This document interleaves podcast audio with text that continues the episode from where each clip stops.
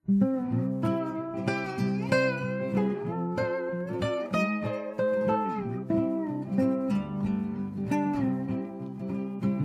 selamat pagi, selamat siang, selamat sore, selamat malam, selamat datang di Kata Rekah Menjadi Semesta Narasumber Berbang Berkata bersama saya Resyad sendiri. Pertama kali kita live nih, bisa live Kata Rekah karena orangnya bisa datang ke.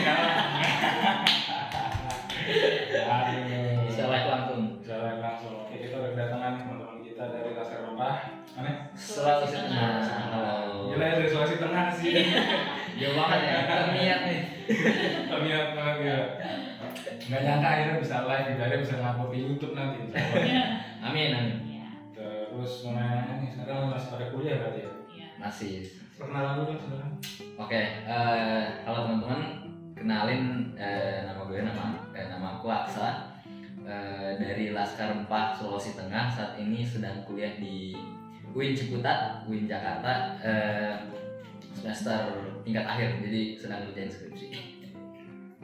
Oke, kalau aku perkenalkan nama aku Jen Priscilia Pumaila, sama-sama kayak Kak Aksa dari Sulawesi Tengah, tapi di sini kuliah di Presiden University Cikarang. Eh, saat ini semester 5, mau semester 6. Terus apa di mana? Pak Sultan sama sekarang mana? Waduh. Kan sih. Iya, seriusan. Palu-palu panas kan? Palu panas. Palu panas. Iya. Cuman panasnya tuh beda bang. Jadi Hmm. kalau Palu tuh panasnya tuh nyelekit nusuk gitu, panas matahari. Iya. Jadi bukan lembab gitu ya? Bukan. Bukan kayak kalau di sini kayak oven. Nah, di Iya. sini kayak oven, di sini kayak oven. Kalau di Palu itu memang panas. Iya iya. Iya, tapi kalau tentena bagianku dingin. Beda sama Palu karena lebih di gunung ya, Ya, atas. Beda kalau kalau aku kan dari kota Palu, Ah. kalau Jan kan dari Poso. dari Poso ya. Berapa jauh? 5 jam. 6 Palu jam, Poso, 6 enam jam, Palu Tentena, kalau Palu. Poso 4 jam. Ya, Bang. sekarang gitu. Jauh. Jauh. lumayan. Terus mau nanya dong, kalian eh, dari Sultan ini kalau boleh nanya eh, rempah yang yang terkenal dari Sultan tuh apa sih biar orang tahu? Yang diterkenal dari Sultan tuh fun fact atau terkenal? banyak sih. Eh, kalau misalnya kayak rempah ya. Rempah tuh cengkeh. Hmm, cengkeh juga itu terkenal. Hmm. itu bahkan ada satu kabupaten di Sulawesi Tengah. Hmm, itu dominasi produksi rempahnya tuh terbesar tuh. Hmm, cengkeh. Itu kabupaten Toli Toli hmm. bahkan dibuatin tugu di sana. Oh iya, ada Iya, iya iya ada iya. tugu iya. cengkeh, tugu cengkeh. Itu jadi khas komoditasnya di, di sana Iya. Mungkin kalau poso apa Kalau Poso sama sih kurang lebihnya Hmm. cengkeh yang begitu-begitu karena sama kayak yang Hmm. tol-tol itu sebenarnya bagian Kabupaten Poso itu untuk perkebunan perkebunan cengkehnya itu lumayan besar juga. Sama jadinya kayak kurang lebihnya sama cengkeh. Hmm. Habis itu ada jahe juga banyak diproduksi sekitaran sana. sama ini juga bang kalau di sebenarnya kan Pro- Sultan luas banget ya Hmm. di kalau yang di timurnya tuh kepulauan Banggai oh ini juga yang, yang terkenalnya tuh. Eh, burung endemik. Satu endemik Sulawesi Tengah tuh. Itu, itu ah, maleo. Maleo, Iya, ah, iya, iya, iya. Kepulauan maleo. Itu tuh khas endemik Sulawesi Tengah yang di situ. Daerah lain nggak ada daerah lain nggak ada. Iya. karena apa ya itu tuh kalau nggak salah dia tuh harus ngeramin telurnya Hmm. itu dari panas bumi. Jadi nggak tahu karena mungkin eh, perat apa apa sih? Garis Wales Wales gitu. Iya, ya. Iya. Itu kan pertengahannya di Sulawesi situ kan tiga lempeng gitu iya, Iya. itu jadi mungkin Gue pak makanan tiap hari kan? Udah, Ya, sih. ngapain udah gitu udah kaget ya. Udah udah biasa ya untuk jadi makanan nggak Enggak. Iya iya. itu sih paling Iya, iya. yang menarik dari Sulawesi Tengah ya Hmm. Terus lambang provinsi itu kelapa ya? iya kelapa? Ya, apa juga banyak. Kelapa karena di Sulawesi Tengah ya di samping juga produksi kelapa itu banyak juga ya Hmm. itu sebenarnya ada ada melambangkan apa persaudaraan gitu ya se- Oh iya, karena kan kalau kelapa itu kan bisa berfungsi dari paling akar sampai paling sampai daun-daunnya itu. Ujung-ujungnya. Iya. Gitu ya. Iya sih. lebih seperti itu sih Bang. Penjelasan sekarang mengenai salah satu pilar nih seni budaya nih. Nah, Ada berapa suku atau etnis di Sulawesi Tengah? Suku sebenarnya banyak loh Iya. banyak banget Banyak. Tapi kalau yang misalnya kita kalau misalnya di sebenarnya di Jawa di Pulau Jawa juga banyak tapi kalau misalnya kita bagi kan ada Sunda, Betawi sama orang Jawa. Oh. Secara besarnya secara besarnya ya nah, kalau di Sulawesi Tengah kalau kalau karena aku di dari Palu ya mm, yang terken maksudnya yang dominasi ininya tuh suku Kaili mm, suku Kaili eh, kalau di daerah Suku Pamona. suku Pamona Hmm. suku Tentena juga ada Eh beda. Itu Oh, beda. Pak Tentena udah masuk di itu di Pamona. Oh, itu iya. kayak suku besar Oh, di suku Tentena. mm. Sisanya itu kayak udah apa? eh, percampuran dari suku-suku sekitaran Sulawesi kayak Bugis kan udah masuk Bugis juga ya, Bugis gitu. Iya, suku aslinya kurang tahu sih apa aja yang ada. Tapi banggain Setelah kita Oh, bisa iya. kita bisa ini ya eh, punya konsensus kalau di semua daerah itu pasti kita Hmm. nemuin orang Jawa dan orang Bugis. oh itu benar Mas. Itu pasti banget Iya. udah udah pasti Terus pun. banget lagi pasti kita ini pasti Jawa. Pasti. Ini pasti Bugis. warung-warung pecel lele pecel lele, pecel lele ah, udah Jawa. Gua tuh kuliah, gua tuh kuliah di Malaysia aja ada satu daerah.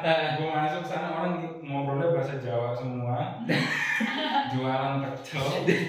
Masangnya lagu koplo. Mana gua di Jawa nih. Pas keluar ngeliat wah Petronas kayak editan gitu sekarang Petronas gitu. Enggak enggak ini. Sama tuh waktu pas ke Malaysia juga tuh makan di mana ini warung Thailand gitu, warung Thailand datang kan, tahu aja mas orang Indonesia ya. Oh iya, kok tahu? Iya saya orang Indonesia juga. Gitu. Langsung tahu aja gitu, langsung langsung bisa gitu. Ketahuan. Baca gitu. Iya. Udah ketahuan banget itu. Wah, memang banyak ya orang Indonesia di Malaysia. Itu orang Jawa. Orang Jawa Jawa. seluruh dunia. Ya. Mana-mana ya kan. Jawa mungkin Dia ya. ngerti gimana kita ya. Tapi kalau Bang Reset Jawa? enggak. Oh bukan, Ibu Betawi. orang Minang. orang Minang. Bapak Banten. Oh, Ketemu di Jakarta. apa? Kirain nasi Betawi. Ketemu di Jakarta. Ketemu di Jakarta. Anaknya dari Betawi. Iya iya iya. Terus Wow.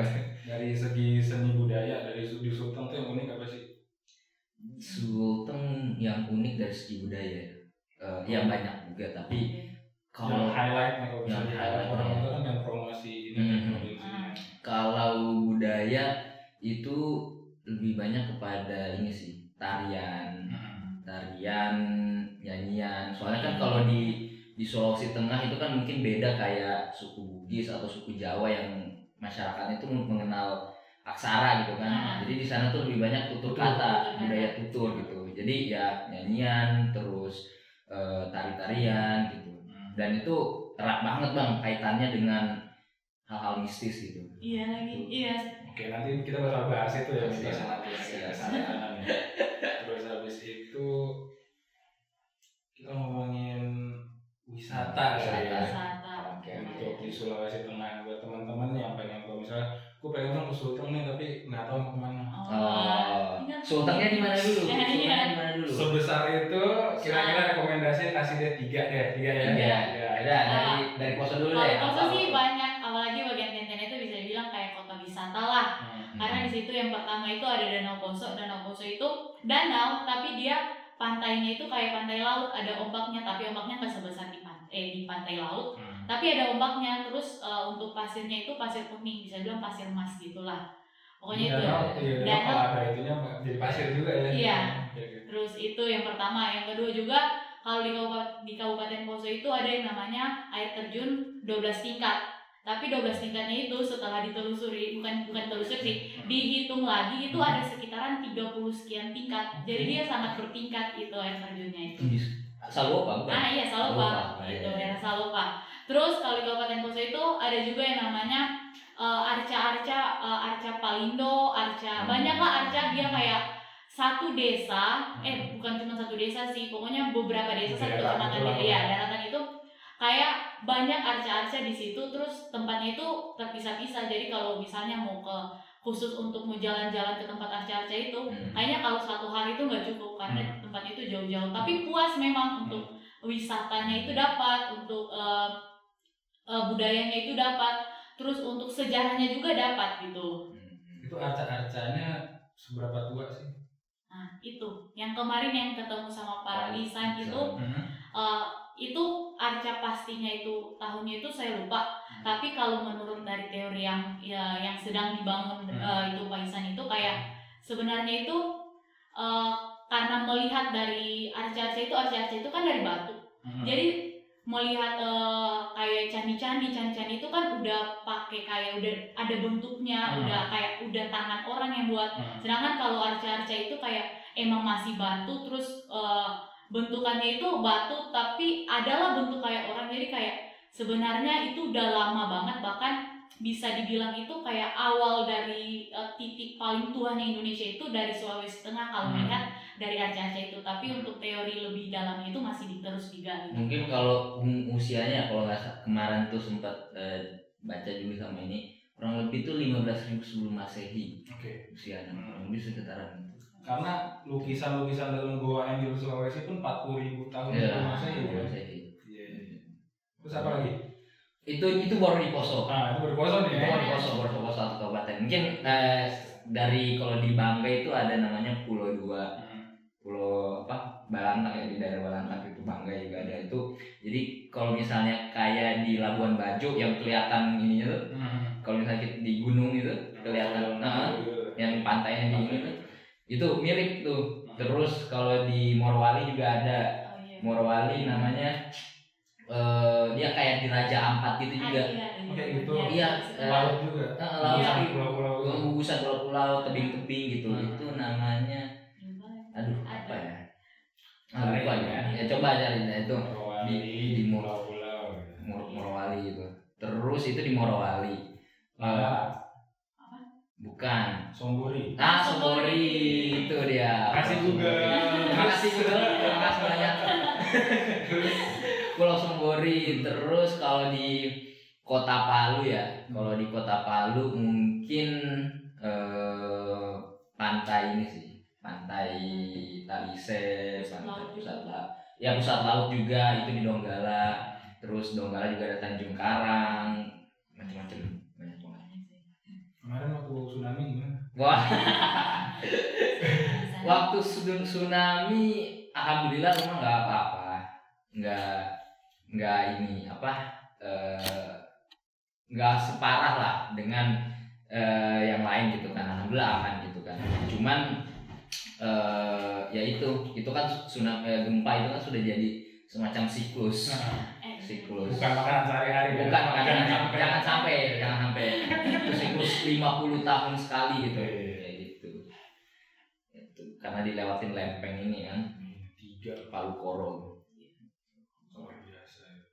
Luasnya berapa sih? Filter? Nggak tahu ya. ah nggak tahu nggak tahu puluhan ribu Tapi dari ujung sampai ujung utara sampai ujung selatan deh berapa? Lama kalau menyetir? ujung paling ke, kalau kabupaten paling utara Ketemu Gorontalo tuh. Nah, sebelum Gorontalo kan bu, kabupaten Buol tuh Hmm. kabupaten Buol karena kan Sulawesi Tengah tuh bentuknya gini ya. Kayak kaki. tidak. Heeh, enggak gini Ah. jadi kalau Nah. paling selatan tuh mungkin itu kabupaten Donggala Hmm. eh paling selatan tuh ini di sini eh, Morowali Hmm. itu namanya bu daerah Bungku kalau nggak salah Hmm. Itu paling paling Oh, paling iya. selatan Berapa lama nyetir dari ujung? ah nggak tahu tuh berapa lama sedang kalau misalnya kalau toli toli kayak, kayak bu eh, toli toli Palu itu kurang lebih aja 20 jam Iya. iya 20 jam Iya. Oh, karena jalannya juga kan bukan pakai tol kayak gini. nggak bukan tol bukan tol yang tol. nggak ada tol Oke, paham. itu lewat gunung Iya, iya. Seru ya. Eh, seru Gimana seru ya? seru banget Kalau papasan sama truk gitu. seru banget itu Seru. cobain deh nanti bang main Iya, iya. ya bang ya rasakan Encok ya? encok ya ada encok kalau sesekali mungkin seru seru Iya, tapi kalau nggak dulu. kalau di kampung yang lain ya udah Makasih. Terima Iya. kasih mending naik pesawat aja gitu kan Tapi di Sulawesi Tengah kalian sehari-hari pakai bahasa Melayu atau pakai sih pakai bahasa daerah bahasa biasanya. Tergantung. Kalau di poso bagaimana di sekolah kalau di sekolah? Bahasa Indonesia. Harus ya? Bahasa Indonesia ya. tapi mungkin logatnya ah iya logatnya logat setempat lah. Kan bahasa Indonesia di Indonesia tuh nggak ada yang pure bahasa ah, Indonesia. ah, ya. cuma di TV doang. Berita iya. iya.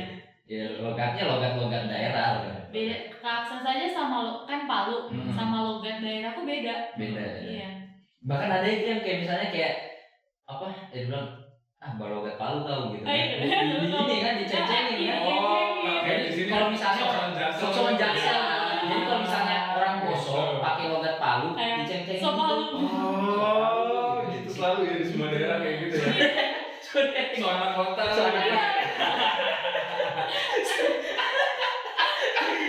Klasik, Klasik, ya. jadi gitu Iya gitu kan di bosok kan Iya iya pasti. Apalagi anak-anak Palu yang kuliah di itu kan. Anak-anak Anak Poso yang kuliah di Palu. gitu Wih, apalagi yang kuliah di Jakarta. Ah, diceng-cengin kan. Pulang-pulang banget sama sombong ngomongnya banget, lu pakai gue logat gue. Ya, kurang lebih gitulah Iya. Bisa lah. biasa Bicara tentang kuliner deh. wah Kalau misalnya gue ke Sulteng nih, terus gue nyari makanan nih, Hmm. apa ya? Gini bang, gua, kalau gue kasih rekomendasi banget nyobain Kaledo. Kan? Kaledo dulu ya dulu khas banget dari itu Sulawesi itu ya. khas banget itu. Itu. Sop gitu ya? Iya. Ya, sop apa? Dan Sum-sum. sum sum Iya. tulang, kaki tulang sapi itu. Iya. Nah ada nih cer- cerita uniknya bang. Hmm. Nggak tahu sih ini masih benar, cuman itu cerita dari mulut ke mulut aja. Ini inilah urban legend lah. urban legend lah ceritanya. Jadi pada dulu zaman dulu itu ada eh, si saudagar kaya gitu kan, itu eh, membuka apa sapi besar lah gitu kan. Jadi eh, di situ ada ada suku dari suku Bugis, eh, Palu, eh, suku Kaili sama yang dari Manado juga kalau nggak salah. Pokoknya di, dia membuka semacam apa eh, pasar gitulah untuk membagi bagi-bagi daging, bagi-bagi daging gitu kan untuk di Sul- Pulau Sulawesi gitu. Hmm. Nah, karena eh, pada saat itu, pada saat pembukaan bagi-bagi daging itu, orang Kaili ini, suku Kaili ini lagi eh, kerja di sawah gitu kan, Hmm. lagi kerja di sawah gitu. Nah, eh, makanya si- dia telat gitu kan. Hmm. Nah, jadi kalau misalnya di makanya eh, yang pada saat itu mak- mak- kalau di Makassar kan Hmm. di Makassar itu eh, dia dapat ini dia coto Makassar Hmm. daging gitu kan Ah, nah karena dari Palu ini dia ter- terlambat untuk dapat pembagian daging itu Oke. Nah karena karena dia nggak mau akhirnya nggak mau eh, ngecewain rajanya ini, ini ini kan rajanya ya udah jadi dia ngambil dari saudagar itu yang dia pas ngambil dapatnya cuman kayak sisa kaki tulang Tulang. tulang sapi gitu Nah, nah, nah. Nah, tinggal dapat itu karena nggak mau ngecewain rajanya ya ya udah deh dia masak jadilah kaledo gitu. Jadi susunya buat-buat. susunya buat-buat gitu yang dapat daging, Raja. raja dapat susu. itu makanan elit mas. Iya, Di, iya. di Palu tuh mak- kalau di ya di Palu ya itu makanan elit. Apalagi kalau menjelang mau lebaran gini kan. Wah itu paling mahal banget tuh. Iya. Itu Mahal banget. makanan apa ya? Bisa dibilang makanan perayaan besar lah ya. Iya. Iya. Karena dulu tuh yang hanya bisa makan itu kaum kaum elit. Oh iya, sama di sini juga. Iya. Kita makannya ubi gitu ya. Orang Iya, iya. ya. Bisa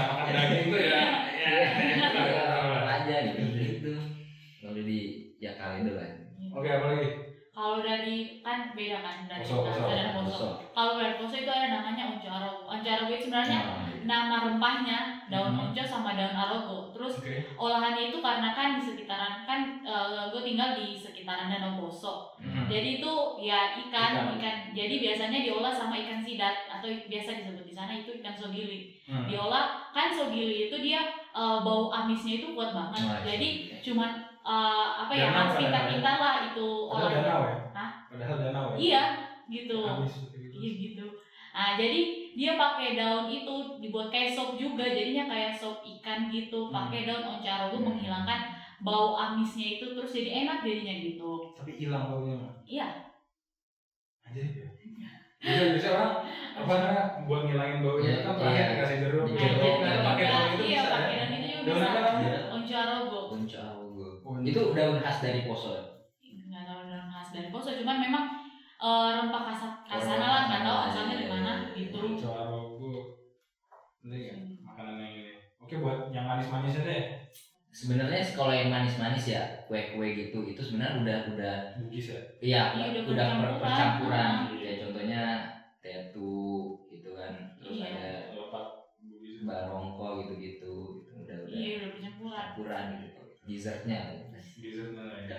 Kalau dulu kan aslinya kan makan tuh bersyukur Iya. ya. Karena kita kita ada bukan pembuka.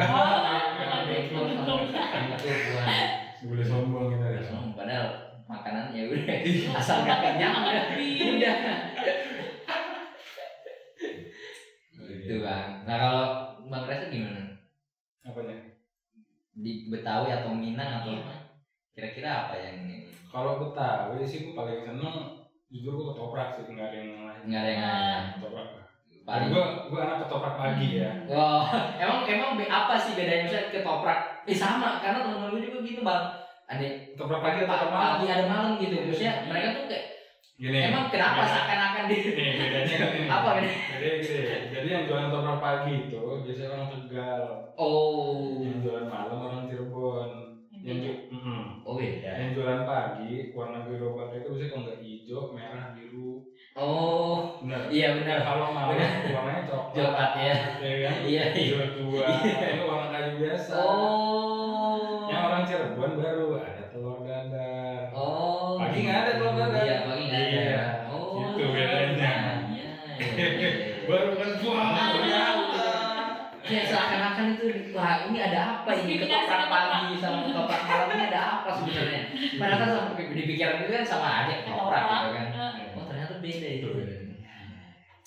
Kayaknya budaya Indonesia. kayak Iya. gitu. Dari situ Dari situ itu beda. tuh.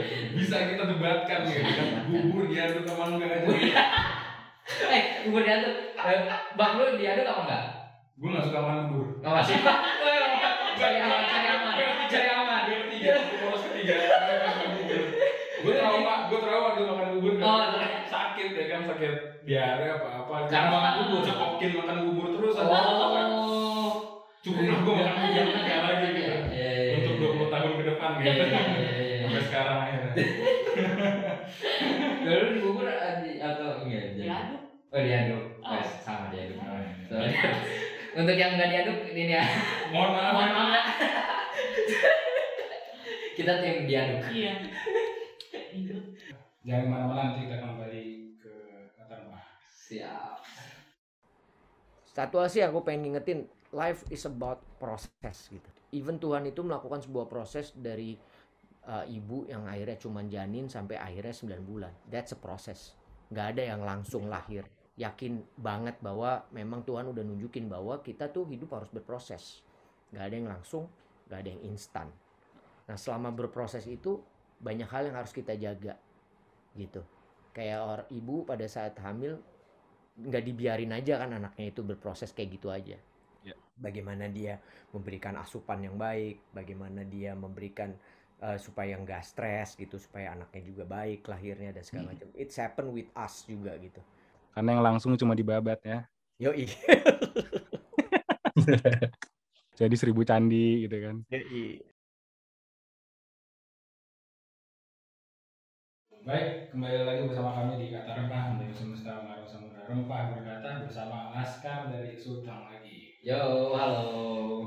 Punya ceritanya pengalaman COVID kemarin Nah, biar teman-teman tahu juga. eh, alhamdulillah waktu pas semenjak awal covid sampai 2021 kemarin kan itu masih di Palu ya, Hmm. masih di.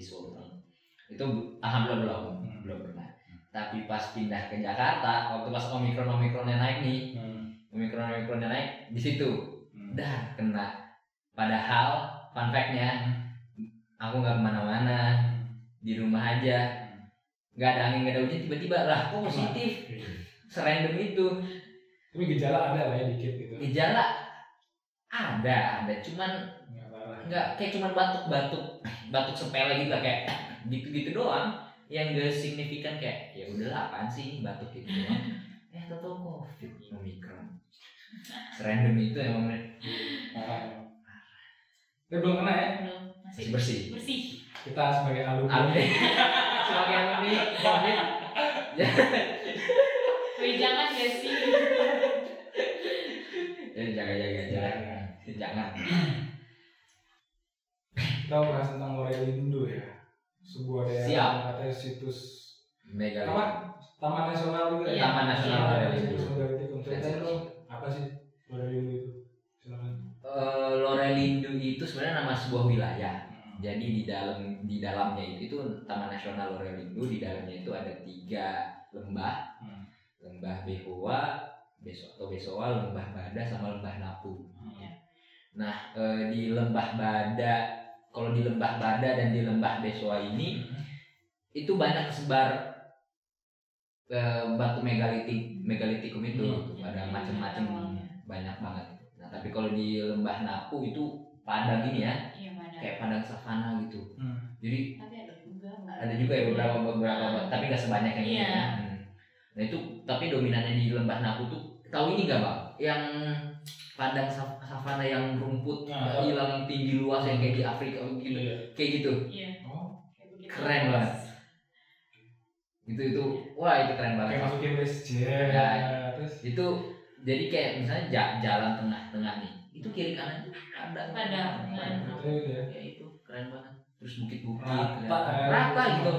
Gitu Ada pohon sekali. nggak ada. Pohon ada sih Iya, ada ada bersih, bersih, iya. Itu dua nggak banyak gitu. Itu bersih. Itu dekat bukit-bukit Iya. itu Iya, Biasa-biasa dibilang bukit teletabis sih. nah bukit Nah, ya dia bukit gitu lah ya. nah itu Taman Nasional Lore Lindu jadi ya memang karena dijaga itu kan jadi Taman Nasional Lore Lindu banyak kekhasan gini jadi Hmm. adatnya masih kuat di sana Hmm. terus alamnya juga masih dijaga gitu sedangkan kalau misalnya eh, di Taman Nasional Lore Lindu juga ada tuh eh, telaga Tambing Danau Tambing Oh iya. iya. Mhm. nah Oh, itu iya. tuh di situ jadi tahu kalau tahu Rano Kumbolo nggak Nggak. nggak tahu Rano Kumbolo. Rano Taunya apa? Rano Kumbolo saudaranya Rano Karno Bisa. Oke, danau juga ya. Rano Rano Kumbolo Rano Karno sih masih aja Rano Kumbolo tuh kalau misalnya kita mau ke puncak Semeru kan ngelewatin Rano Kumbolo dulu Oke. jadi kayak danau gitu nah ini telaga Tambing tuh danau Tambing tuh versi kecilnya gitu Hmm. jadi tuh danau gitu Hmm. sebelahnya tuh kiri kanan hutan gitu dan itu di dalam hutan itu banyak burung-burung endemik Kayak maleo gitu. eh, burung-burung kecil tuh yang terbang kayak di hutan jadi tiap hari tuh kedengeran bunyi-bunyi suara-suara burung macam-macam lah bener-bener asri masih asri alami banget gitu taman nasional juga. taman nasional Iya. Bener. ya ang- anggrek anggrek macan anggrek segala macamnya tuh macam-macam itu Masih yang liar tuh ya. masih lihat tumbuh di pinggir-pinggir bukit nih masih. Ya. Nah itu itu, itu, itu, itu masih di, itu masih di atas gunung gitu kan Taman Iya, iya. Nasional Lore ini. Jadi kalau misalnya kita dari Poso kan, Hmm. dari Palu Poso naik lewat situ dulu, Hmm. namanya apa eh, Danau Kambing itu, Iya. itu naik gunung dan nanti pas turun, pas turunnya dari lewat Danau Kambing, Telaga Kambing tuh, itu baru hamparan gunung. Dan di situ banyak yang batu-batu megalitik di situ. Ah, iya. Belum, belum. Oh, Itu- belum. Itu, itu, Itu masih itu luas Luas banget. Iya. Itu jadi ke- kalau kita dari atas nih, Iya. itu kelihatan banget tuh padang savana. Jadi yang sebelum kita ngelewatin hutan yang Iya. apa jalan Tiba-tiba tiba-tiba tiba pas penurunan kelihatan tuh. Bisa ngebayangin nggak? Iya, iya, iya. Ya gitu. Gokil ya. Gokil banget sih. Itu emang keren banget sih. Kayak ini ya, ya, kayak kayak Lord of the Rings nih. Kayak gimana tuh? Iya kayak hutan tiba-tiba pada rumput. Iya, iya, iya, iya. Jadi yang awalnya di atas dingin gitu kan kayak Iya. apa awan naik sejuk gitu kan. Iya. Tiba-tiba pas turun wah ini hamparan rumput ilalang gitu. Iya, gitu. iya. Tapi mending lempar sih jalannya. Iya menikmati. Jadi rekomendasikan Nah. kosong. Jangan dulu ya. Jalannya iya. Bukan Itu jalan, kalau dari. Palu, itu kalau dari Palu. Wajib nih ke sana ya. Wajib ke sana, teman. Iya. Itu tuh. Nah, Harus batu, ke bucket list. batu megalitikumnya itu nggak gue kayak melihat Indonesia yang dibilang garis Warasea itu yang Oh, benar iya. Indonesia Barat itu sama Indonesia Timur benar-benar di garis itu tuh benar-benar itu permulaannya kayak garis yang mulai mirip sama orang Polinesia. Iya. Orang itu kayak ini kan kayak patung-patung Pasifik yang Pasifik, di iya. Island itu kan. Iya, Iya, iya, iya, iya. iya, iya. Dan uniknya ya mas ya, kalau masyarakat kan gue pernah ke sana juga kan. Ke da, ya itu taman eh, lembah lembah Behoa itu Behoa itu. Itu kan kalau misalnya diperhatikan ya bentuk batunya itu, arcanya patungnya itu, Hmm. itu bentuk mukanya tuh kotak gini. Oh, Iya. Nah, nah itu kalau misalnya kita lihat masyarakat asli di sana, tinggal yang di sana, rada mi- iya mirip. Iya. Heeh, rahangnya tuh kotak ber Iya. gitu. Proto Melayu ya. Iya. Mulai gitu ya. Jadi jadi- kayak orang Toraja. Heeh, jadi nah, nah, aja iya iya iya Toraja, iya kayak gitu. Nias, Itu Lampung kotak Utara, gitu. ya. Heeh. Jadi makanya ya ber, ber- bisa jadi sih itu ya ada kaitan tuh mereka yang mendiami di wilayah situ Hmm. turunan dari yang bisa bisa jadi itu. iya Soalnya dari secara ini kelihatan banget iya lagi ya kayak kotak lah Iya. kotak Iya. kotak wajah manusia itu gimana sih gitu Iya, iya, gitu. Mirip mirip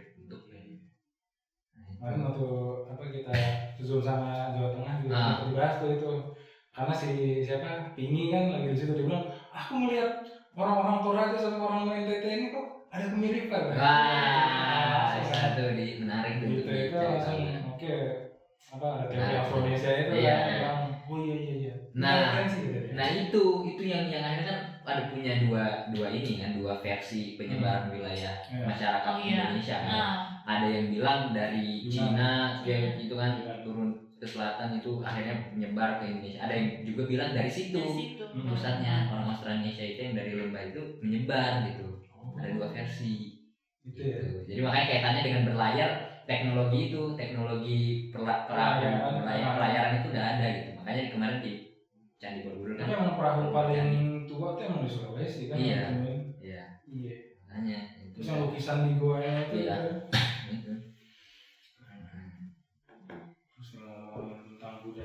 Nggak bisa jauh-jauh dari yang namanya mitos Mitos pasti ya, pasti. dan urban legend Ya, pasti. kita dengar dong dari Sulteng apa aja sih mitosnya kayak misalnya pantangan kah atau kata ibu gue dulu kalau misalnya ini begini Hmm. atau ada hantu lokal kah atau apa oh Oh, ada lengkap kalau di sekitaran yang sekitaran Danau Poso ini aja udah Hmm. banyak kayak Oke, yang contohnya. itu kayak dibilang di Danau Poso itu ada naga oh iya. Iya, naga.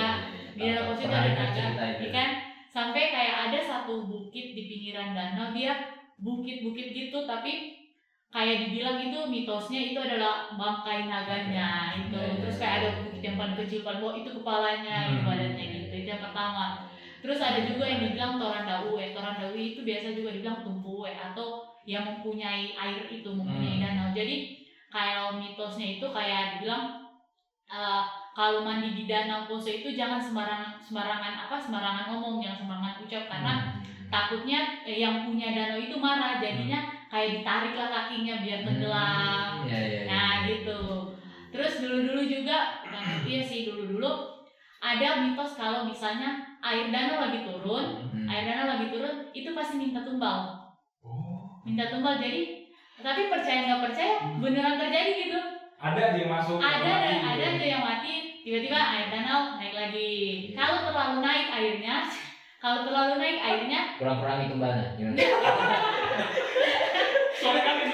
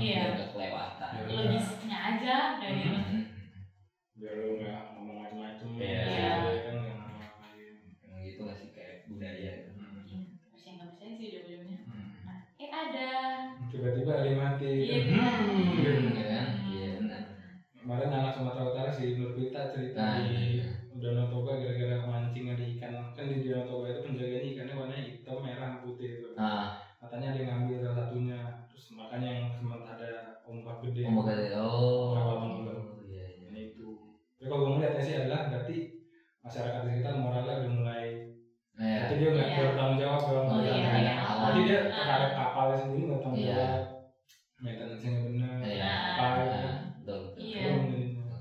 Iya. Oh, gitu Sama gitu. kayak yang mitos-mitos yang Palu kemarin yang tsunami itu. Tsunami ya. Iya. Nah, jadi ini lagi-lagi eh, cerita ya. Kita nggak tahu masih butuh Iya. verifikasi lagi kebenarannya gitu kan. Jadi kan tiap tahun itu kalau di Kota Palu perayaan hari ulang tahun lah HUT Kota Palu gitu kan, Hmm. HUT daerah gitu kan. Iya. Itu Pemdanya pemerintahnya selalu mengadakan festival-festival gitu. Hmm. Nah, kebetulan periode kemarin wali kotanya ini kan pengen ngangkat gitu budaya Palu gitu. Hmm. Nah, pengen dikenalin lah budaya Palu kepada masyarakat Indonesia dunia gitulah.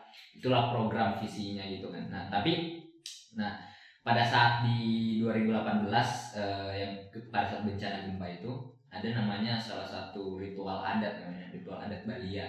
Hmm. Balia itu penyembuhan kalau misalnya orang sakit tapi dengan menggunakan ini roh-roh Hmm. gaib hal-hal yang gaib gitu kan untuk mengeluarkan penyakitnya gitu. Iya. Nah sempat terjadi perdebatan gitu antara eh, para istilahnya pelaku adat di situ gitu. Katanya dibilang ini kita mau ngadain bener-bener nggak gini? Maksudnya bener-bener ritual nggak? Serius nggak nih? Nih? Atau cuman ya sekedar tampilan aja kepada orang-orang gitu?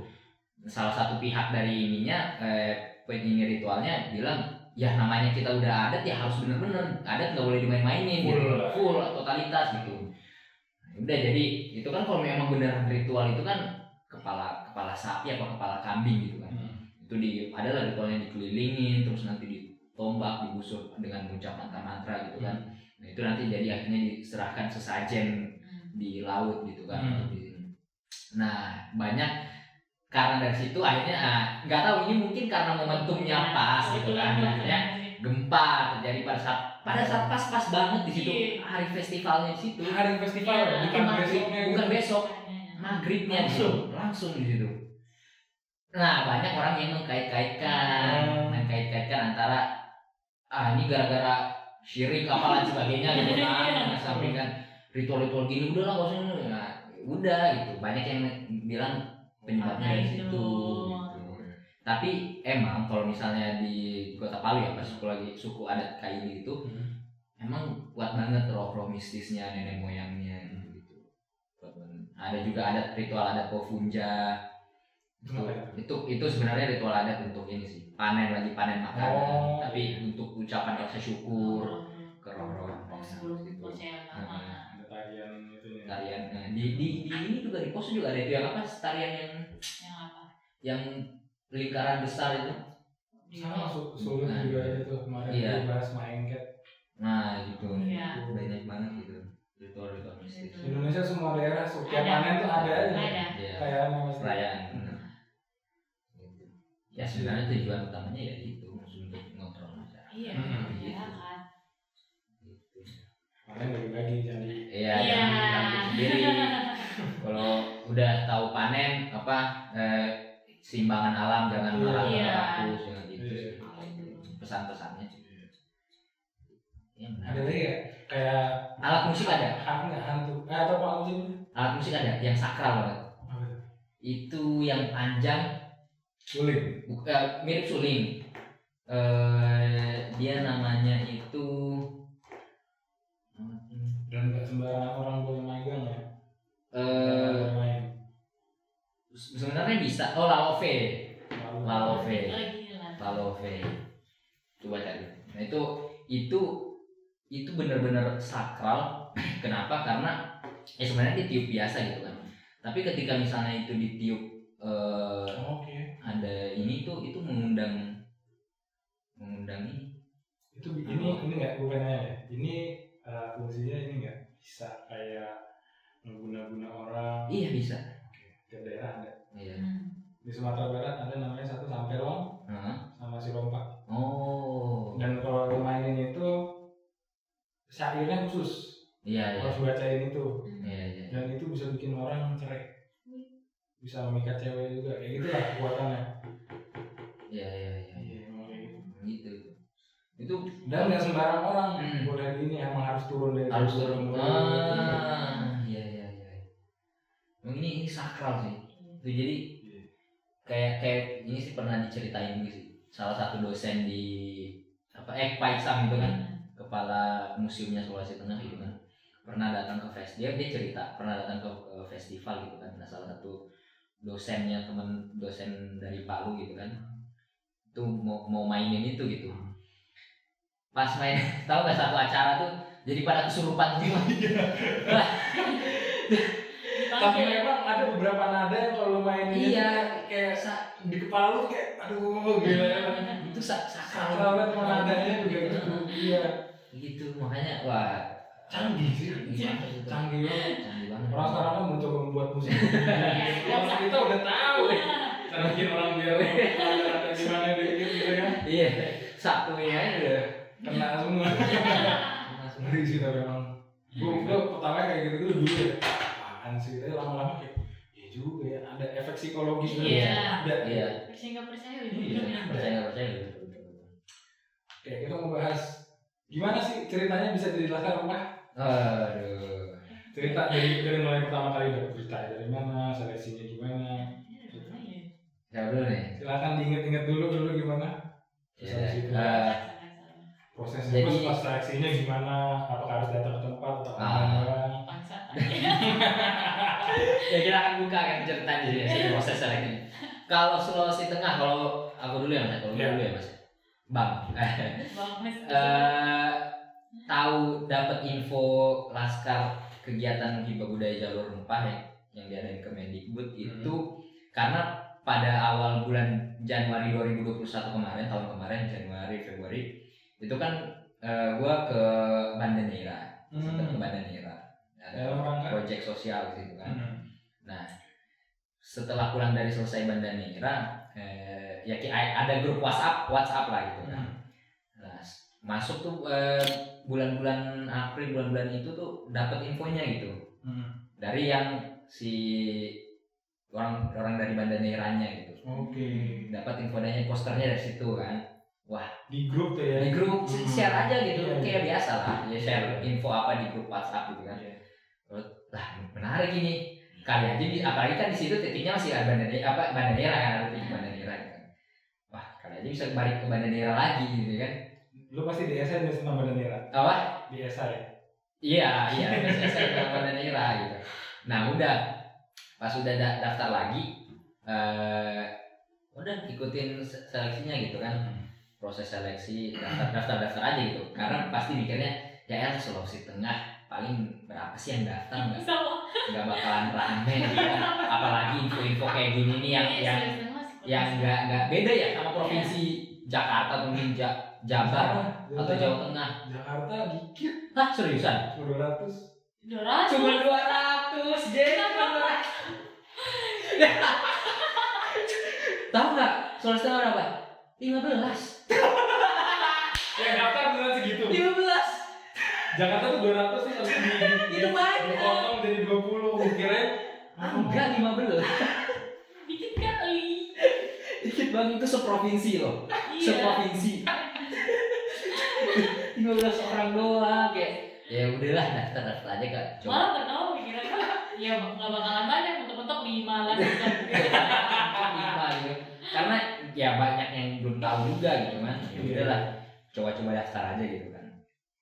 Ya se- seleksi nggak tahu sih mungkin kalau di Sulawesi Tengah kan yang seleksi pemdanya Hmm. mungkin anggapnya seleksi esai dan lain sebagainya administratif lah Iya. kan udah udah sedikit nih pesertanya nggak mungkin kayaknya mereka mikirnya masa dipangkas lagi kasihan Iya. dong udah terima aja semuanya administrasi gitu kan Iya. yang penting lengkap apa segala macem udah kalau semua tuh nah sampai di eh, seleksi eh, ini tahap Iya. bukan kan belum sebelum interview eh, fisik Eh video. ya fi Tanya kan tanya dulu. Jakarta fisiknya gimana Iya. seleksinya? Fisiknya gini. Gua bisa berenang. Bisa.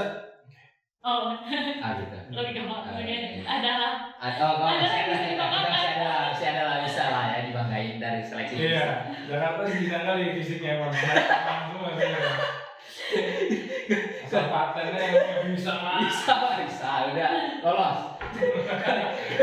Kalau kalau di Sulawesi Tengah masih tuh disuruh lari, lompat, terus apa lagi? lari lompat lari sambil lompat. Lari sambil lompat, jogging, udah gitu doang. Iya. Tapi sambil di video, Video. udah. Tak. Lu, Jadi lu lari sebenarnya pelan-pelan aja bisa. Iya, bisa. Bisa, iya bisa. Kenceng ya. Bah, selain malah ada yang ada yang larinya di kom apa di halaman masjid doang muter. Kocak gak sih? kocak itu latihan fisik coba latihan fisik lari di halaman masjid bayangin coba sok kocak apa itu latihan fisik ya nggak ada yang ngawasin nggak ada yang apa udah video Iya, aja videoin aja. Videoin aja. Gue yakin sih videonya nggak dilihat juga. Ya, udah lah lolos gitu udah Formalitas aja. Formalitas Iya, aja. Nah berenang tuh ditanyain pada saat di sesi interview, Iya, Nah, interview. masuk ke interview. Nah ini eh, kalau gua ngerasa di interview tuh baru baru bener-bener diseleksi gitu Nah, yang kan. mana ya? Nah, Nanti karena yang- bener-bener itu diseleksi banget itu sih kalau di interview gitu sih. Ya orang-orang inilah eh, budayawan. Dari pejabat- disebut ya? Ya dia disebut sama dari TNI juga. ya. Paling TNI nanya mabuk lo Ada nggak? Ferdi juga. ada yang Nah. doang. Bisa masak nggak? Ya Bisa masak apa gitu? Iya gitu tanya bisa masak. Bisa masak. Masak. Bisa pak. Masak apa? Ya masak kari. Masak. ayo. Biar mata. Gue bilang masak sayur bening pak. Abis bilang gimana caranya? Udah bawang, bawang putih, cabe, roiko, sayur, udah gitu aja pak. Oh ya udah boleh. Terus ditanyain, tanyain berenang, bisa berenang? Bisa pak, bisa. Be- Berapa meter? Eh apa sering sering latihan nggak? Enggak apa paling ya berenang gitu-gitu aja. Kalau di kolam di mana pantai laut berenang gitu aja nggak ada latihan. Eh, apa berapa meter? Awalnya gue bilang pede banget gue 100 meter. pede banget gue 100 eh eh enggak jadi deh pak 50 deh.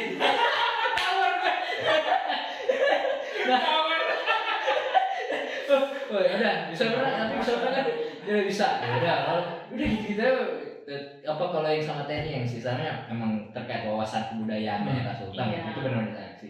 Hmm. Nah udah tuh Eh, setelah itu selang berapa hari ada pengumuman gitu kan Eh, wah kepilih nama gua kan wih alhamdulillah gitu kan senang sebenarnya dari awal udah feeling, ada feeling gitu kan Iya. udah ada feeling ah salah gue masuk. Pas pesaingnya cuma berapa gitu kan. Bisa lah. Ya udah. Masuk tuh ke, eh, se- ke ini. Nah Medis. pas se- itu seleksi med, apa eh, medis gitu kan. Udahlah eh, di diterima-terima aja gitu kan. Medis. Wah itu pokoknya kalau dari dari semenjak dari kepilih ini sampai sekarang medis. Sampai medis tuh itu kurang banget kontribusi nggak tahu sih di, dibantu sama dari dinas dari dia bener-bener kayak anak ayam lepas gitu Iya, kayak ya iya. udah lu kepilih ini nama-nama ya udah Iya. lu gimana dah gitu Di sana gitu ya. Iya di sana gitu nggak ada nggak ada pertemuan apa nggak ada ini apa gitu. Ketemunya malah di rumah sakit. Iya ketemunya malah di rumah ketemu sama. Iya. Nah, jadi jadi kita bingung Medical check up. medical check up bingung nih. Lah ini orang pendanya yang mana ya? Iya. Yang ini ya? Oh yang ini oh gitu nggak ada pertemuan formal resmi gitu gitu nggak ada. Ya, gitu aja gitu. Nah udah tuh setelah itu Hmm. eh, kita ngebuat grup apa yang segala macem udah lah lolos semua kan berlima kita tuh nah kita eh, ngebuat ini nih eh kapan nih kan apalagi yang waktu pas covid naik gitu kan Hmm. Nah, terus ada lagi isu yang katanya yang awalnya berapa? 11 titik berapa sih? Dipangkas 13 titik. Dipangkas jadi berapa? Dipangkas jadi 7 titik itu kan? Udah kan rame gitu lah. Ini gimana sih? Semakin gak jelas lah kita kan. Udah medical check up pakai uang kita dulu gitu Iya, kan bener, bener. gimana gitu? Sih. nggak jelas gitu kan. Ini bener nggak sih? Ya udah deh. Nah ba- semak di tengah keterombang ambian itu udah ngapain nih kita nih? Udah ngumpul-ngumpul aja gitu Nah, ya dia dia di poso sih udah ngumpul-ngumpul aja ngebuat apa gitu kan Iya. program-program kecil ya gitu-gitu udah tuh sampai yang ada sudah tuh bulan dari empat bulan itu Iya. tugas-tugas nah, Nah. itu baru mulai nah itu di di pas pada saat itu kita pun juga ngeinisiasiin sih sempat kita ngebuat semacam komunitas kayak namanya komunitas Libu Tutura Muda. Hmm. jadi itu komunitas memang untuk anak-anak yang di Sulawesi Tengah yang memang pegiat bukan pegiat sih cinta dengan bu- Ya. budaya gitu. Pemerhat suka sama budaya gitu kan. Jadi kita ngegaet tahu ini gak mas? KBKM Kemah Budaya. Oke, udah. Kemah Budaya dari Kemdikbud juga. Hmm. nah jadi kan kita ngelihat kan si jalur eh, di akun Instagram Ja- jalur rempah kan pernah nge-share nge-repost ini kan kayak dari Kemah Budaya itu kan Hmm. yang rempah eh, Haminjon kalau dari provinsi mana gitu. Nah wah gue pikiran ide gimana kalau misalnya kita ngerangkul juga kemah anak-anak kemah budaya yang dari Sulawesi Tengah gitu. Dan pokoknya budaya lah nggak terlepas dari rempah. Ya udah kita ketemu tuh. Untuk anak-anak kema budaya membuat komunitas kita nyusun program rencana gini-gini. Udah udah sudah siap tuh. Hmm. kita juga udah punya mentor lah istilahnya gitu kan Pak Iksan gitu. Udah jadi kita udah udah membuat itu. Cuman belum jalan karena kita berdua udah bisa udah nah, udah. Udah Bisa. bisa dan gencar gitu kan nah Iya lu udah ke sini. iya udah Iya. ke sini gitu jadi nggak nggak sempat keburu lah gitu kan nah tapi rencananya gue ya nanti pada saat balik ini pengen lagi ya, kan. ngejalanin itu gitu itu udah udah set jadi kita kerjasama kayak misalnya anak-anak kemah budaya itu kan mereka macam-macam ya inovasinya Hmm. kalau yang dari Sulawesi Tengah itu ada yang di- dia pemetaan eh, tempat wisata budaya ada di mana jadi menggunakan teknologi gitu Hmm. jadi kayak misalnya orang mau datang ke Palu Hmm. eh, main-main ke mana udah ada pemetaan di daerah sini di ada ini ya ada ini ini aja budayanya ini ini mau mau kunjungin ini ini gitu. Nah kita kolaborasi. Hmm. kalau gitu gimana rempah gitu. Jadi platformnya sama teknologi gitu. Nah, jadi jadi pemetaan gitu kan Hmm. untuk rempah di kota Palu apa yang ini misalnya titik-titiknya di mana di Sulawesi Tengah di mana yang yang ininya kan khas aninya gitu. Nah kita udah pengen buat itu kemarin tapi belum ya belum jalan aja karena kita masih akhirnya iya. Belum jalan sama sekali. eh, udah ada mungkin baru ini ya. baru secara konsep aja udah Iya, jadi. konsep. untuk bergeraknya belum. Karena awal Januari kan ya kayak rencananya itu mulai udah jalan. mulai jalan. Udah udah cabut ini iya. Udah. Gitu. Jadi ya kita nyari-nyari inilah kita sama anak laskar tuh di Sulteng ya nyari-nyari apa kayak yang bisa kita bikin gitu kan. Dari kesibukan apa yang kita bikin gitu. Masa kita gue tuh biasa gue juga bilang sama teman-teman ya kita laskar gini gini Iya, jadi waktu sama. waktu pas waktu pas ini waktu pas belum ada kejelasan itu dulu Iya. ngapain? Kita ngapain nih? Udah kebentuk di orangnya kita ngapain? Bingung kan? Kita nyari-nyari buat ngebuat buat ini aja. Nah, Terus Dari mungkin kesibukan, dari ada itu kesibukan juga gitu kan ada kejelasan. Kejelasan dari ini ya udah. Kejelasan. Kalau Jen gimana? Cerita? Nah, itu. sama sih kurang lebihnya prosesnya kan sama sama sama orang Nah, dapat beritanya dari mana? dapat beritanya itu sama dari salah satu grup event nasional juga yang Hmm. pernah ikut tahun sebelumnya Hmm. terus dikirim dah itu kayak ya ini ada ada yang mau ikut bisa langsung daftar Hmm. masih pertama ada niat daftar kayak Itu malah bentuknya bentuknya cuma uh, post WhatsApp doang gitu ya? Enggak. pakai poster Oh, poster. nah dikirim posternya ke grup pertama cuma kayak ya oh sama eh, apa bandingin sama jadwal kuliah dulu kayak kalau waktu kegiatan sekitar tanggal situ mungkin nggak bisa jadi masih bodo amat Hmm. buka-buka IG kan eh, emang itu satu grup sama KAD juga KAD Oh, kan ya iya. Putra Oh. itu pas lihat grup kayaknya KAD udah post itunya deh pokoknya post tentang adalah tentang dia mau daftar itu Hmm. terus kayak menarik nih kan ikut yang event yang sebelumnya itu eh, belum ketemu KAD Oh. jadi menarik nih bisa jadi bisa ketemu di sini Hmm. sama anak-anak eh, PJN namanya itu anak-anak PJN itu ada beberapa juga yang udah post apa kan disuruh post ya? Nah, iya. disuruh post mengenai rempah-rempah khas apalah itu pokoknya yang Iya, iya, iya. di seleksinya itu ada kan post. Hmm. beberapa udah kayak hmm, menarik nih jadi ikut ah coba Hmm. coba sama pikiranku sama kayak Kak Aksa Paling nggak banyak. iya paling gak banyak karena emang kayak gitu sih dari tahun ke tahun Sulawesi Tengah Sulawesi itu masih ya. kurang lah anak-anaknya mau ikut-ikut kayak gitu jadi Hmm. ya udah daftar pertama pikiranku malah kayaknya nggak bakal ada perempuan sih jadi kayak sangat Iya. mulus gitu Eh, ternyata pas apa pas seleksi seleksi ke- eh, yang itu yang suruh buat video itu Hmm. kayak mau nggak mau sih kayak mager sih buat video ngapain juga cuma mau video lari nggak Nah. jelas gitu Yes. tapi kayak motivasinya itu kayak jelas gak jelas Udah jelas sih emang. iya kayak ngapain sih lari di video nggak sekalian sumit lari. Semua lari doang udah lari dokter Loh, Makanya- tapi motivasinya cuma itu kayak nggak bakal banyak yang Iya, iya. akan mulus perjalanannya. Pas seleksi wawancara eh ada perempuan satu dua orang tiga orang Ada? terus pas wawancara ditanya kan budaya terus ditanya makanan daerah. Waktu itu emang nggak ada emang nggak belajar sama sekali untuk makanan daerah kok apa bilang "Ah, cara masak kayak gimana? Langsung masak sih masalahnya Oh itu pada saat interview tuh. Agak merangkai. improvisasi ya, ya. Iya. improvisasi. aja. asal ada mudah lah. Iya, asal dijawab lah. Betul gitu aja. Ya tau lah orang-orang dinas kan wah pinter. Yang penting ngomong lah. Gitu sama sih kalau mengarah bebas. Ya udah gitu mulai deh sementara wawancara ditanya teknik berenang kayak kayak dada gimana? Apa apa itu Harus saya contohin, Pak.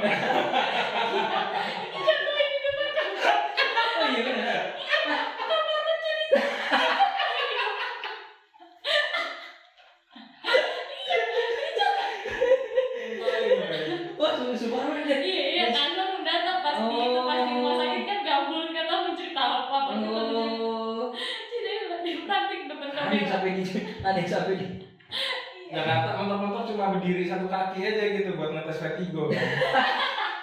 Coba kamu berdiri. Gini ya kan. Nggak goyang ya, oke bagus duduk lagi itu aja. Gitu. Ini, dia ini. nggak ada padahal kan kalau di posternya jalur rempah kan wajib berenang gitu kan berenang wajib bro gue jujur sih bisa berenang bisa Pak. dikit dikit dia tenggelam apa tapi kalau lama ya dikit kalau kalau gue tuh waktu ditanya eh, warisan budaya tak benda Sulawesi Tengah apa waduh panik tuh Mampus lah. Aduh, apa ya apa ya aduh apa ya ya udah deh bilang aja eh, ini pak adat Balia gitu kan udah ngarang gitu udah dia si si si bapaknya tuh ketawa ketawa Iya, Iya. Nah, ini sok banten aja. ya. Sok ngerti. Nah, ya, lupa. Apa yang kamu tahu dari sini? Lu jawab aja, jawab. Setelah wawancara kan, pas ngeliat, eh bener aku bilang, gak, gak ngasal. Aduh mampus dia dia udah ketawa-ketawa nih jadi itu udah udah udah nebak nih gua ngarang asal ternyata beneran ada oh itu sih? itu Oh, iya. laki sih itu beruntung sih gua. itu beruntung Itu kayak nembak ngasal. Iya. Itu kena. sampai gitu. nah udah iya bener kayak nembak eh, nah lalu lagi itu dijabarin pertama ditanya itu warisan mulai bunda tak bunda di Sulawesi Iya. Tengah kebetulan pas saya tinggal di Poso jadi cuma Poso ya Iya. Ya, untuk bagian lain jika saya terpilih saya akan mempelajari Diplomasi. diplomasi tau lah ya Tahu. Tahu ya wawancara itu jika saya terpilih udah pandai gitu Iya. Ini kegiatan di Sultan eh, terakhir itu aja ya yang bikin pengen bikin itu ya. iya di terang di itu terang nah itu kita pengen itu sih pengen datang ke salah satu target itu Lorelindo itu. Jadi kita pengen datengin tempat-tempat di kota Palu eh, yang di Sulawesi Tengah gitu kan yang sengaja jadi jalur pelayaran lah gitu. Iya, iya. soalnya kan sempat juga nih bang di sama kepala museumnya Iya. Pak Isam ini kan. Dia kan sering banget koordinasi sama Kemdikbud kan Hmm. sering cuman dia bingung gitu. Lah kok Sulawesi kok Pak Sulawesi Tengah nggak masuk sih? Hmm. nggak masuk titik pelayaran kan? Kenapa gini gini padahal dulu jalur jalur rempah 2017 pertama itu diadanya di Sulawesi Tengah di Kota Palu di Yang- pelabuhan yang Donggala buat- yang buat pelayaran Ah, Cina. ya, itu di Sulawesi Tengah di, di dekat pelabuhan Donggala gitu. Kok Palu nggak bisa masuk ini nih? Kenapa gitu gitu kan? Ya nggak tahu. Kalau kita yang peserta gitu ya pokoknya inilah ada ada ada ambisi. Kenapa kok bisa gini gini ya udah jadi si kemarin tuh eh, Pak Iksan itu kepala museum Sulawesi Tengah ya dia sekaligus mentor kita juga kan Iya, gitu. iya. ngajakin itu ngunjungin Iya. titik-titik supaya kalian tahu nih di Sulawesi Tengah kalau kalau taruhlah kalau misalnya kayak di Semarang itu udah ke- udah ketahuan banget kan Makassar itu pelabuhan ininya udah tahu lah titik-titik udah jelas lah itu nah kita Sulawesi Tengah nih nggak tahu apa-apa terkait pelayaran Iya. gitu kan kita bingung gini nah ternyata itu pas di, di, dikasih tahu oh banyak juga ya oh kita nggak tahu gitu. Nah kita mau nanti mau kunjungin titik-titik itu gitu. Cuman belum belum terrealisasi Tapi gue mau tanya nih, setelah kalian ikut jalur rempah, apa sih hal yang kayak kalian? Oh gitu ternyata itu apa? terkait eh, budaya Sulawesi Tengah. Iya Khususnya jalur-jalur pelayaran itu sih. Kayak sama juga terkait penyebaran ini eh, lore apa lorelindo tadi Oh.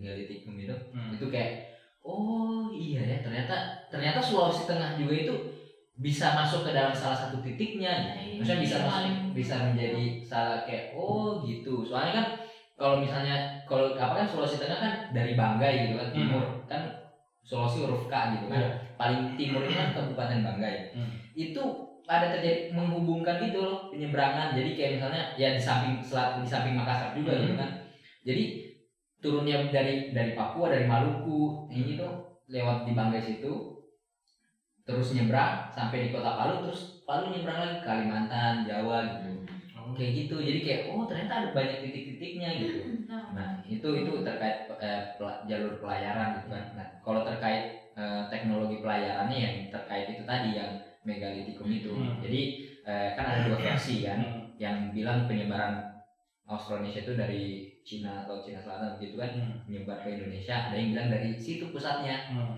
jadi eh, nenek moyang selain nenek moyang manusia peradaban itu dia menyebar gitu. Hmm. Eh, misalnya ada lima ada kalau nggak salah situ ada monumennya ada lima lima orang. Lima tompo apa?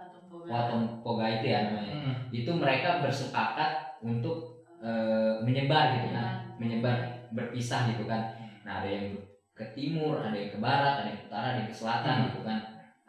Itu eh, ya apa? Nah jadi pada saat itu ne- nenek-nenek moyang itu sebenarnya udah udah tahu pelayaran gitu. Udah Mata udah tahu udah tahu teknologi pelayaran arah mata angin membaca rasi bintang gitu gitu kan. Jadi kayak oh jadi itu pak. Kayaknya kita kita Iya, kayak iya. oh jadi eh, pusat manu apa nenek moyang itu yang kalau misalnya mengacu pada versi ini ya yang menyebar itu ya kayak menyebar oh jadi ya seharusnya mereka sudah pasti udah tahu ini dong Hmm. eh, pelayaran gitu kan Iya. yang sampai akhirnya menghubungkan ke Madagaskar dan perang Iya, Cadi iya. kayak gitu Iya. itu gitu jadi kayak oh ini jadi nggak nambah wawasan gitu kayak Iya. ya, ternyata banyak juga ya Kalau kayak begitu mengakses apa budaya-budaya lokal dan cerita-cerita Hmm, folklore terutama nih ya pertama gue ngelihat eh, di dunia ini dulu ada eh, psikolog Jerman namanya Carl Jung dia Hmm. ngeliat Hmm, hmm. beberapa cerita itu ada semua versi di semua bangsa. Iya ada film versi betul. Ada versi yang lima orang itu Hmm. bisa kita analogiin sama kayak cerita yang Nuh ah Mas iya, iya. Oh, iya. Bahtera ya ya ya nanti anak dia kan ceritanya nanti anak dia ada yang Iya, iya, ke Asia. Asia di sini Asia. ini itu Yang- cerita banjir besar di semua daerah juga ada. Iya. Di Sulawesi Tengah ada ada juga kan? cerita eh, banjir eh, bukan banjir sih itu kayak ke itu tadi danau lindu itu Hmm. jadi katanya nih misalnya eh, dulu eh, kalau misalnya ada penahan danau lindu itu kalau misalnya itu terlepas atau apa satu kota Palu itu akan banjir akan tenggelam Hmm. ya banyak lah gitu di Sulawesi Selatan juga ada cerita Lagaligo ya ya kan Kaligo ya naskah terpanjang itu kan Karya iya. apa asal As- manusia Asal apa manusia. Iya, Banyak. Jadi semuanya berulang terus Nah, punya cerita. Jadi Iya. kayak oh gini jadi Tengah itu gini. Kayak main kuda bisik tau nggak? Iya. ceritanya bener tapi versi Iya, bisa iya, bisa iya. bisa dibuat versi tersendiri gitu kan. Iya gitu. Terus ini kita udah mau di penghujung acara nih mau nanya nih. Eh, pesan-pesan buat teman-teman yang lagi dengerin. Eh, apa nih ya? Untuk Eh, rempah. laskar rempah dan masyarakat Indonesia pada umumnya. Terkait jalur rempah dan budaya Indonesia. Eh, siapa dulu nih? Ah. Oke. mungkin kalau untuk eh, teman-teman laskar rempah mungkin ya pesan bukan pesan buat teman-teman tapi pesan buat kita juga ya gitu kan. Maksudnya eh, ya terlepas dari adanya misalnya nanti pelayaran ataupun misal setelah pelayaran ya harapannya ya kita tetap eh, menjadi benar-benar laskar gitu kan. Yang yang nggak hanya bukan bukan hanya eh, pada rempah gitu tapi pada budaya secara umum gitu kan ya entah itu pengembangan budaya di daerah kita masing-masing ataupun pelestariannya pemanfaatannya gitu. Jadi ya itu sih membuat kita sebagai laskar ya ya harus inilah gitu kan jadi seorang yang ini budaya di daerah kita. Mungkin kalau untuk kayak masyarakat umum eh ini sih mungkin ya apa ya ya jangan lupakan inilah budaya gitu kan. Jangan terbuai dengan budaya Jangan- luar. jangan- budaya luar justru jangan- lebih kayak lebih top lebih hits Jangan- kalau tahu budaya luar. Tapi sebenarnya Indonesia ini Hmm, kaya loh. Kaya, Indonesia ini iya. banyak loh yang bisa Betul. digali yang unik-uniknya itu Indonesia sebenarnya unik banget cuman terlalu banyak Terlalu banyak. iya makanya. Ya. makanya yuk dan jangan jangan malu sih sama budaya kita sendiri. Iya. Jangan malu. Nih berkain. Berkain sarung. Sarung. sarung. Iya budaya. lagi budaya berkain iya jangan malu sama budaya kita sendiri itu sih Iya. pesan dari gue Kalau dari gue eh, untuk yang laskar rempah pertama, untuk yang laskar rempah sama sih kurang lebihnya kayak Kak Aksa. Eh, visi misinya kita ada, kenapa kita daftar di laskar rempah jangan cuma sampai di pelayaran saja. Berarti Hmm. kalau cuma sampai pelayaran, eh, eh, selesai pelayaran sudah bubar nggak tahu nggak tahu apa lagi. Apa itu laskar rempah? Apa itu rempah? Tapi justru dari pelayaran ini ya Iya. Jadi dari pelayaran ini justru jadi titik startnya kita Iya. untuk uh, mengajak orang-orang lagi lebih tahu mengenai rempah, mengenai me- lebih tahu mengenai budaya yang ada di Indonesia. Itu sih harapannya. Terus kalau untuk yang masyarakat umum, yaitu dia tadi jangan lupakan uh, sejarah kita, bagaimana kita ada, bagaimana sampai bagaimana Indonesia ini terbentuk, budaya-budaya apa yang sudah ada, itu jangan sampai lupakan, jangan mudah terbuai dengan Iya. budaya luar yang sebenarnya ini loh Indonesia yang kaya dengan segala keunikan mulai dari mitos-mitos yang tadi budaya tari dan kawan-kawannya itu masih sangat banyak dan unik-unik itu sih Intinya jangan makan kimchi, makan asin. makan asinan iya ketoprak gak sih Opak dong. Juara gue ke pagi loh. ketoprak pagi ya Nah, Nah, ketoprak pagi Nah, ketoprak pagi. Apalagi pulang kampung. oh emang udik Bulan puasa soalnya. Paginya dari mana? dari makan iya sama tuh bang kalau gue tuh biasa bakso ya, ada tuh langganan favorit gue tuh dekat rumah Iya. itu tiap siang tuh malam dia nggak jualan dia Iya, cuma siang siang aja. sore Sore. sore aja udah gitu ya puasa ini nggak ada nggak jualan beli. Boleh beli.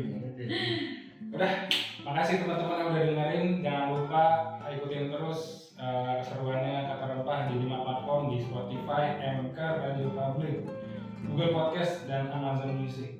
Asik Terus habis itu jangan lupa follow juga Instagramnya @laskarempahki. Eh, follow Instagram Aksa apa? At at aa underscore aqsh aksa Aksa. Oke. at Janet titik Pembayar Oke. Pamit undur diri saya Resyad. gue aksa saya Jane Sampai jumpa. Salam merdeka berbudaya. siap yeah.